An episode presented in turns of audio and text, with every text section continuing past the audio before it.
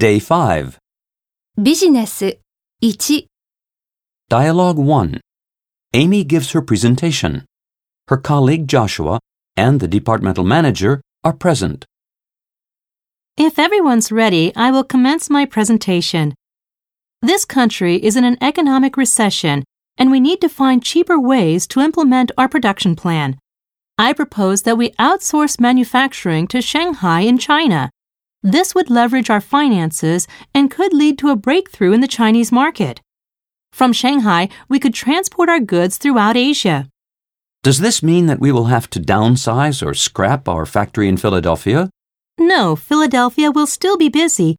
We won't have to terminate any American staff, but we must recognize that wage costs are sky high.